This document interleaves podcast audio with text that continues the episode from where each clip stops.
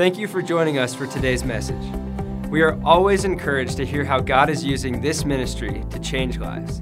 If you have a story that you would like to share about how God is working in your life, please send us an email and let us know to impact at jfc.org. Also, if you'd like to support this ministry financially, you can do so online at jfc.org. Click on the Give link and help us bring messages just like this one to you every week. Today's message is from our series Good Father. In this series, we will dive deep into the Father heart of God.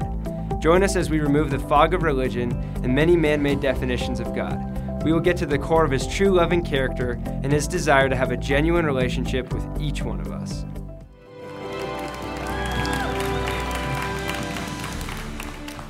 Is that for me? Welcome. Glad that you are here this weekend.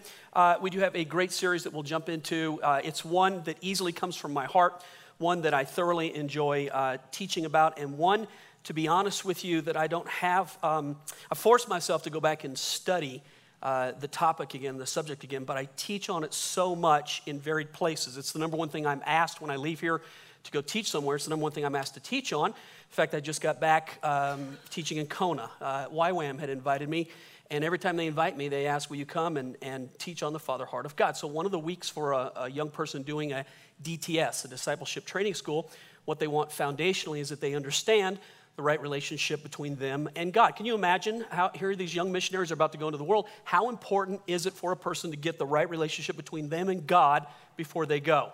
So, sort of, it works this way.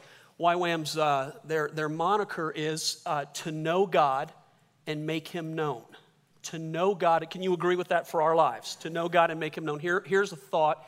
Jonathan Murley introduced this to me, our, our missions pastor. Jonathan said when he was a young man, he had a relationship with God but he didn't know him intimately as a father, as a good father. He knew him as creator, he knew him as Lord, but he didn't know him as father. So Jonathan said he found himself on this side of life.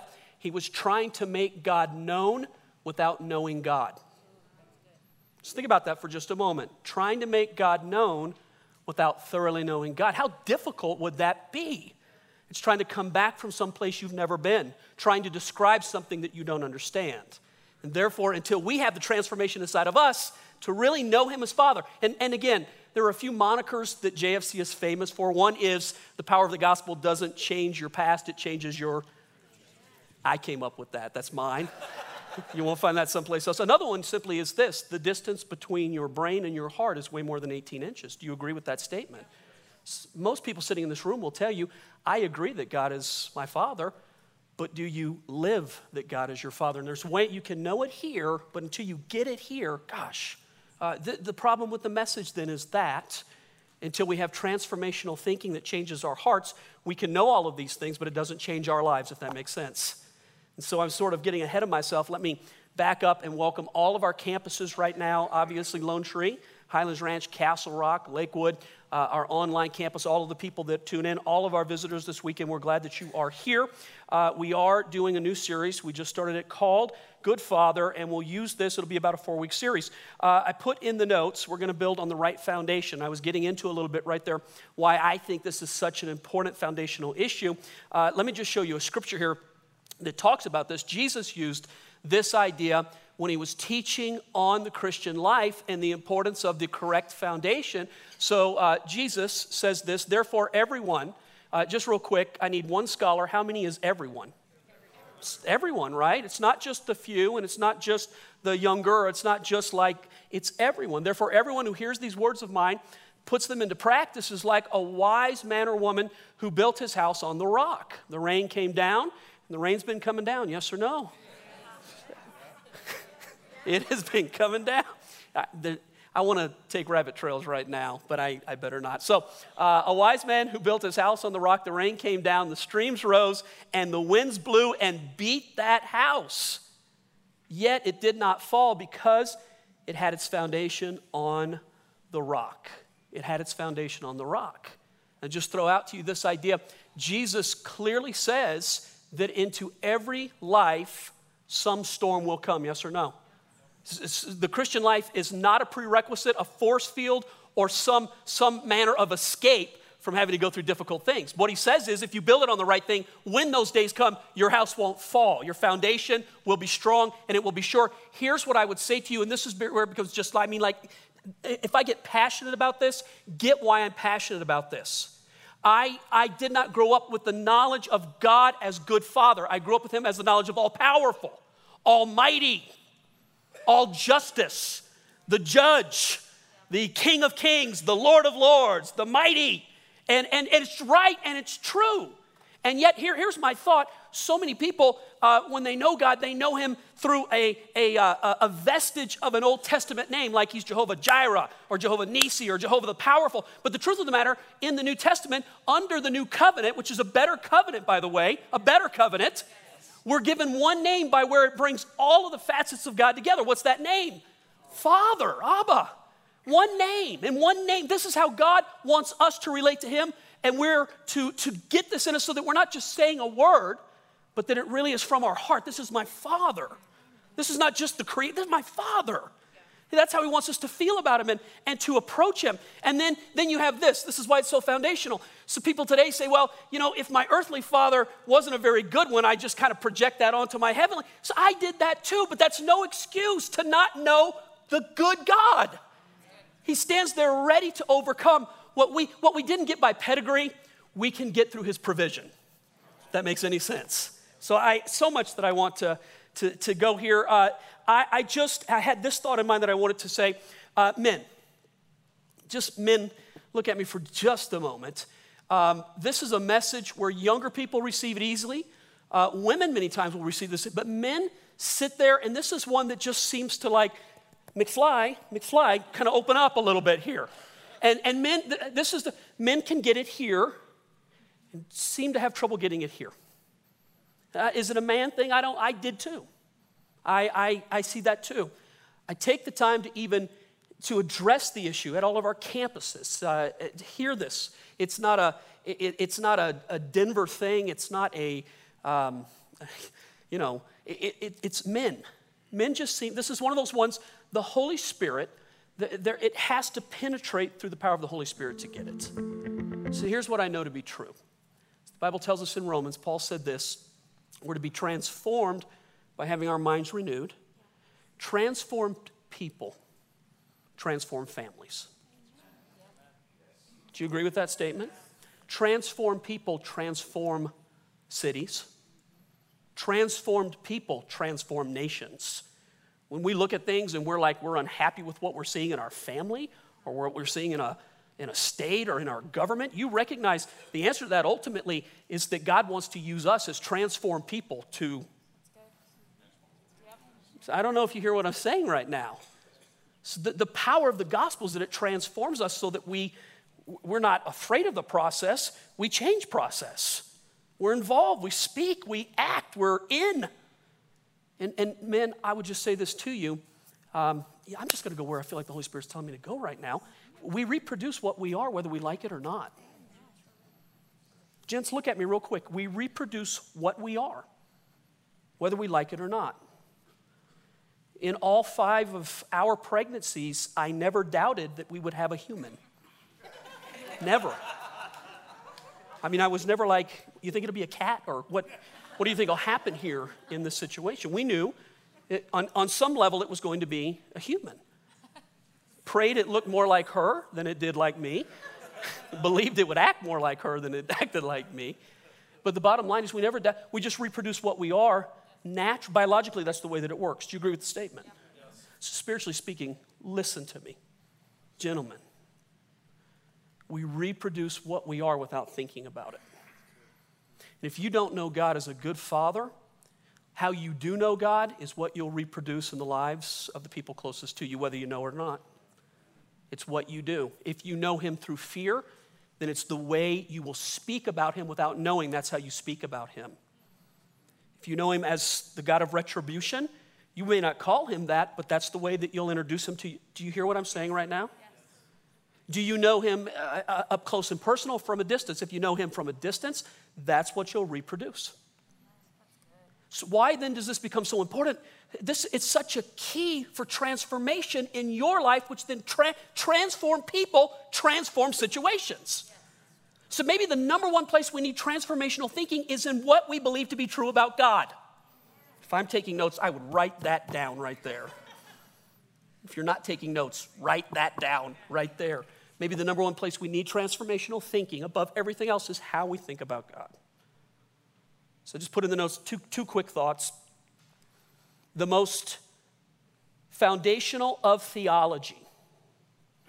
I love, believe it or not, I, I, if I'm a geek on something, I can geek out on theology.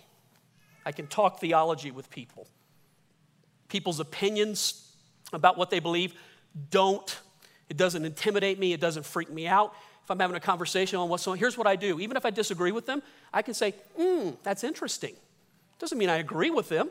Yeah. It actually means, how can you think like that? But yes or no? Just, mm, that's interesting.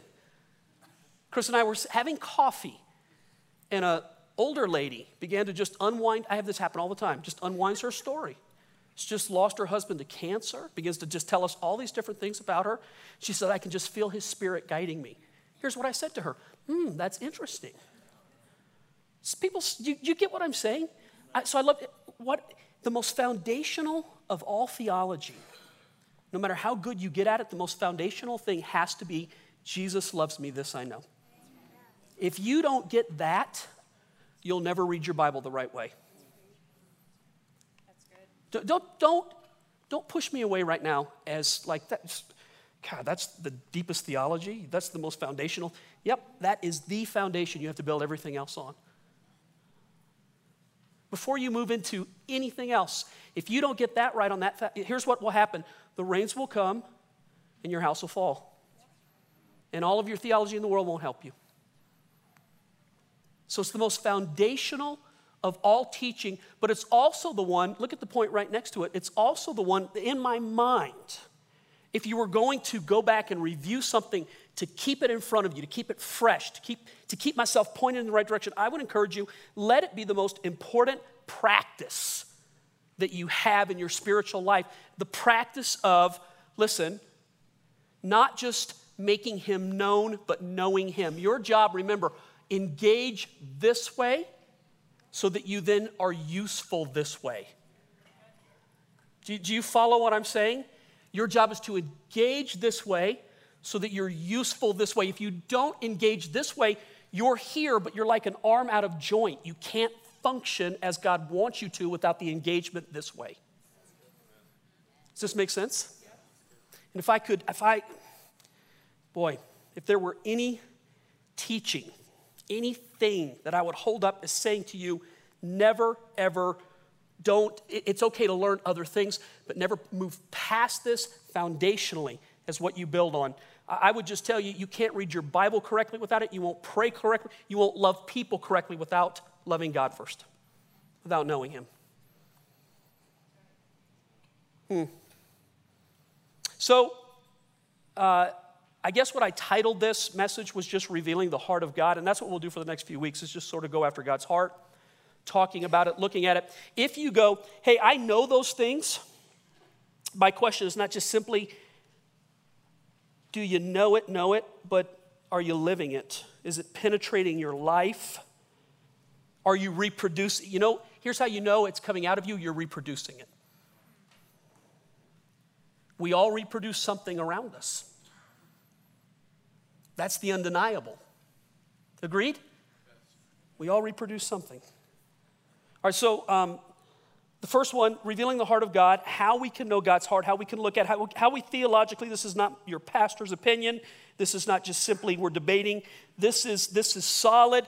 This is what you build your life on. How do we know God's heart for us? How do we know how God feels about any situation? What's the first thing that we can do? Look at Jesus. Always remember this. Never forget this. Man, the, Jesus, He is it. Let me let, look at this scripture right here. This is what Jesus said about what He did here on the earth. Very truly, I tell you, the Son, Jesus, can do how many things? So, here, here's what He's saying the Son does nothing without first having the Father tell Him to do this or having seen the Father do this.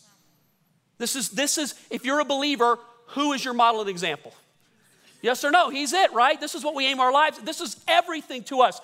The story of Jesus, or the way to look at Jesus, or the understanding of who Jesus is. Never look and go, wow, look at what God can do on the earth. That's the wrong message.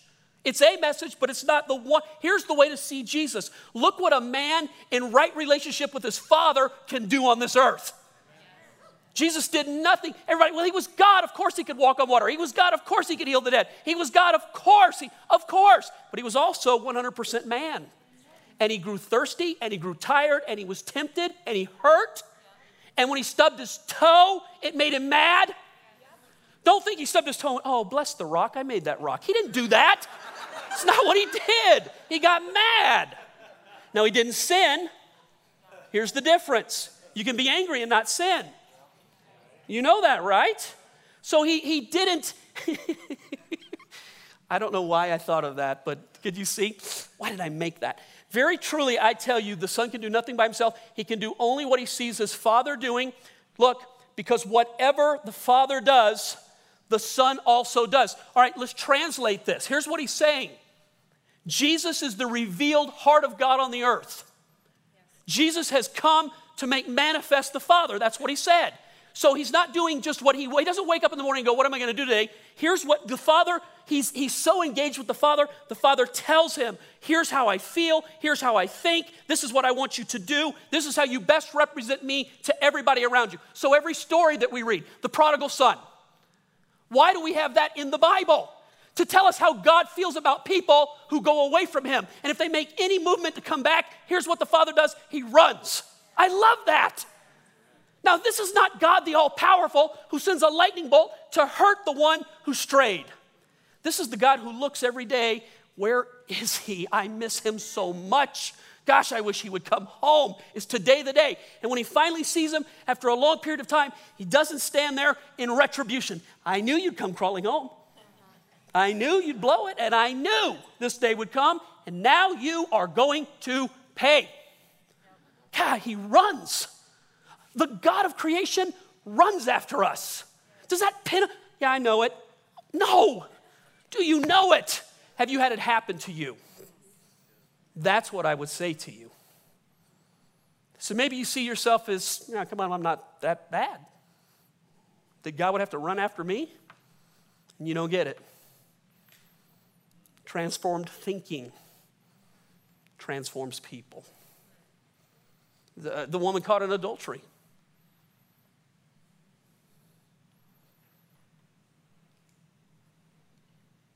You remember the story? So we'll go all through it, but at the end of it, all of the accusers are gone, and the only one really that was ever able to judge is not offering judgment. He's offering to this woman life, but he offers her life with truth. Here's what he says Do you see any accusers here? I see none, neither do I accuse you. Therefore, leave this life of sin. So he offers her mercy while extending to her truth. What is that? That's God's heart. The one that could have thrown the stone didn't. But he didn't just go, like in today's world, here's what we do. Hey, you know, the church really needs to get with it. Just, their idea of love is just to condone everything.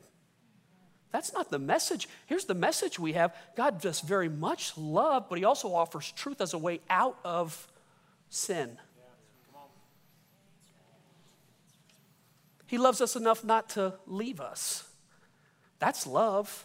Do you love your children enough to correct them? Three of us. Let me ask the question one more. Let me begin by how many of you have how many of you have your mind left after children? Okay, all right. So yes, I know it's a that's the questionable thing. But when you're raised, you love them enough not to just leave them to their own devices, didn't you? You got involved and said, "That's not right. Don't do that. Stop that."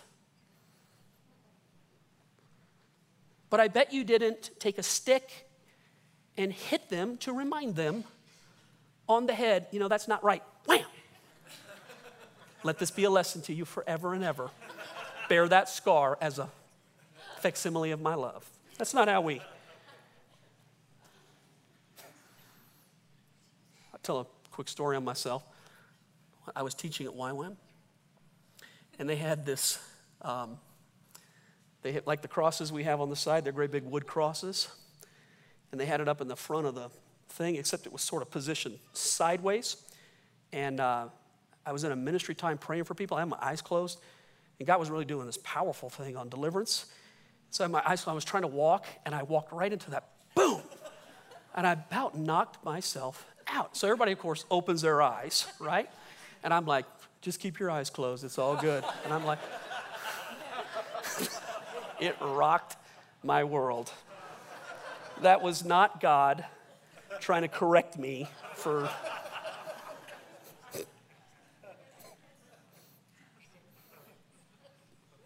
Every story, every action, every reaction, every, every word, every prayer, every person he touched, every, everything that was made, manifested, made known about Jesus, every last detail was done so that you would understand the heart and the love of the Father. That's why I say, see, if you get this right heart, then when you read the Bible, you read the message behind. You don't just read the ink in the paper and the story. The story by itself can cut you to pieces. You'll misinterpret it and then misinterpret it for other people. You'll try to help them apply it as you understand it, and that's, you have to apply it through the revelation of, this is how God feels about me. So let me give you a great example. This, this ever happened to you? Texting. What a modern day wonder.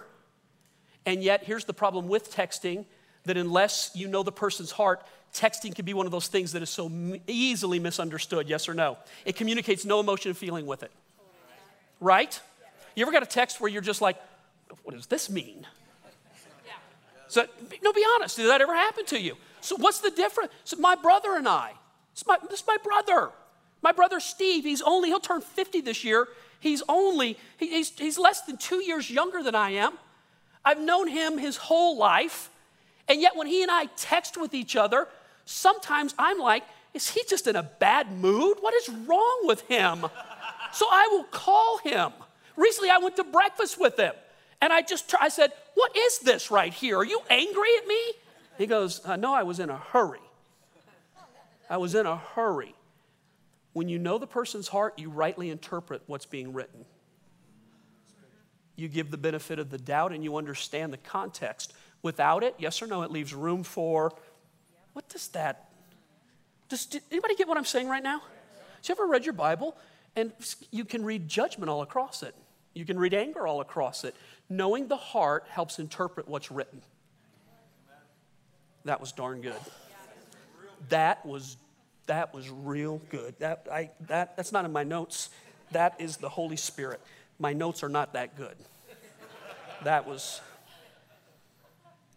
So let me give you the second revelation of God's heart. So so what I would do or what I would encourage you to do is to go back and to read reread the gospels but reread them asking the Holy Spirit to really reveal the Father heart of God to you so that as you read them, God, just th- this transform my mind so that I know your heart as I read this, so that it transform my life, so that what I say and reproduce is transforming in the right sense of the word. We're transforming around us all the time, we're transforming something. Second, second thing, it's a fill in the blank, so it's just say your prayers. Here's just simply what I mean by that. I alluded to at the beginning. Uh, this is uh, from Matthew, and it's just in Matthew's account of the Lord's Prayer. And I will just have you do this with me. Uh, Jesus is asked the question by the disciples teach us to pray. And I've pointed this out for years and years. They could have asked him, teach us how to do miracles. Teach us how you survive so well in a world that's just not so much going for you. I mean, they could have asked so many things, but the very, he must have really had a connection with the Father when he prayed so that they wanted to know what he knew. So they say, teach us to pray. And then we have recorded for posterity's sake what that prayer is. And those of you who know, I just want you to give me the first two words of how we're supposed to pray. Stop, just right there. Everything you need to know about how to relate to God is given to you in those two words on purpose because it's a revelation. Jesus does nothing, he says nothing, he does nothing without the Father first telling him, This is what you do or what you say. So when all of all of who and how we're to relate to God is brought down. How do you how would you bring it? How would you bring so much? Everything that God is. I mean, he, he it's too much. It fills the universe of an ever expanding universe. How would you know it? So he brings it into two words. Know him this way. Here's how you get it all in one Our Father. Here's how you correctly pray, how you correctly relate. When you hurt, go to God as your Father. When you're doing well, go to God as your Father. When you're struggling in life, go to God as your Father. When you're confused, messed up, and you don't understand why it's this way, and you can't even figure Him out, go to Him this way Father. One word, in essence, gives us the fullness of who God is Father. So let me demonstrate. In conversations with my children as they grew up, they never approached me based on a facet of my character. They never came in and said, Oh, great provider, I'm so hungry. Please open thine supernatural wallet and let, let, I'm calling forth money. They never did that silly kind of stuff. You know what I would have done? What's wrong with you? No, I want you to think about that. If your child walks in tonight and begins, what, what are you going to, you're like, what do you want? Why are you doing this? Who taught you that silly rhetoric? Why would you talk to me that way? What, what is this formality between us suddenly? Now, it's true I provide for them. Did. Do did. Do, do did. It's a. It's present and past tense all at once. Much like the Lord, it's a do did. That's. I amuse myself while I teach too. I, they never, so in one word, conversations were always, regardless, regardless of the conversation, it always began with dad. In the most difficult of circumstances that I would never betray, but looking at my children and knowing what each one of them has gone through in the most difficult of circumstances, it didn't begin in some formal, it was dad. It was dad.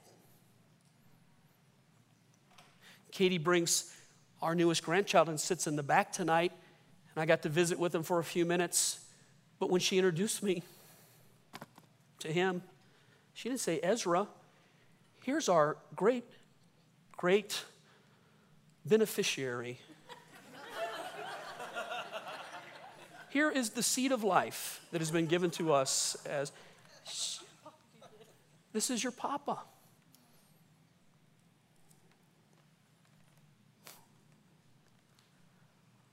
When my children were successful, when they've hurt, when they needed, when they were growing, when everything was going well, and when everything was not one word encompassed everything they ever needed, and it was just simply dad. Because when they say that word, here's what a good father does he's in tune to how it's being said. And sometimes nothing more than that is all that needs to be said, yes or no.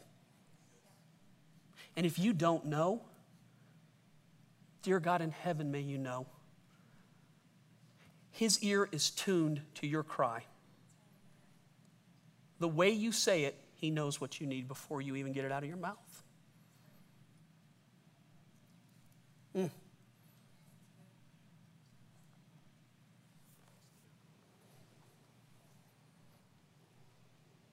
Give you the last one. The first one is just simply look at Jesus. The second one is learn to say your prayers. The last one is just be like your father. Be like your father. We do that many times without thinking about it, and that's why this transformation has to work in us. When it transforms our mind, then we reflect Him. We reflect His glory. We reflect His nature. We reflect, we reflect what He's done in our life without thinking about it because it's the thing that comes, from, it just emanates from us. Like genetics emanate from us. We don't think about it. I, going to my brother sent me a picture the other night, and it was me barbecuing with my grandfather who died a long time ago. And I'm like, God, I don't remember this picture being taken. And look at the gut on me. Where did that come from? And so I, it was on my phone. When I got home, I opened it on my computer, and it was actually a picture of my dad about my age. And I thought, genetics suck. That's what I thought. because you can't do anything about them, basically. They are what they are, yes or no? Does anyone in this room look like your mom or your dad? Anyway, do you ever see yourself? Do You ever just glance? I mean, I'm walking in front of the mirror, I look over, I'm like, oh, my dad is, what, how did he get in here? and in the kindest way possible, listen to what I'm saying. I don't think about looking that way. It's just the way I look. When we have this thing with Him, we don't think about making Him known. It's what we do because it's just who we are in the world. I don't know how to make this any easier. This is the, it's the emanating presence of the Holy Spirit that should be in us so that our answer, it doesn't have to be contrived. I need to be nice. we reproduce who we are. That's why this becomes so powerful because if you could get it on that level, and this is not condemnation, by the way, for any man or woman in this room who looks at their family, oh, I reproduced the wrong thing. So, so let me just say this to you. With my two older children, huh, I knew God at that time with my understanding. I knew God as a judge. And what I reproduced with their understanding is that God was judgmental. And the fruit of God being judgmental is fear. Do you understand? It's fear. So that 30 years later, we just talked about this week and a half ago overcoming certain ways that you've introduced. That's not really, we've got to, this needs to be transformed so that we don't think of God that way. Does it make? So, with the three younger ones, I came into this great revelation of God's grace and mercy. It moved from here to here. They don't struggle at all with feeling like God just thinks they're his favorite but the older do. Where did that come from? Do you understand what I'm saying? It's never too late. The power of the gospel can't change your past, but it can change your change it today. Huh.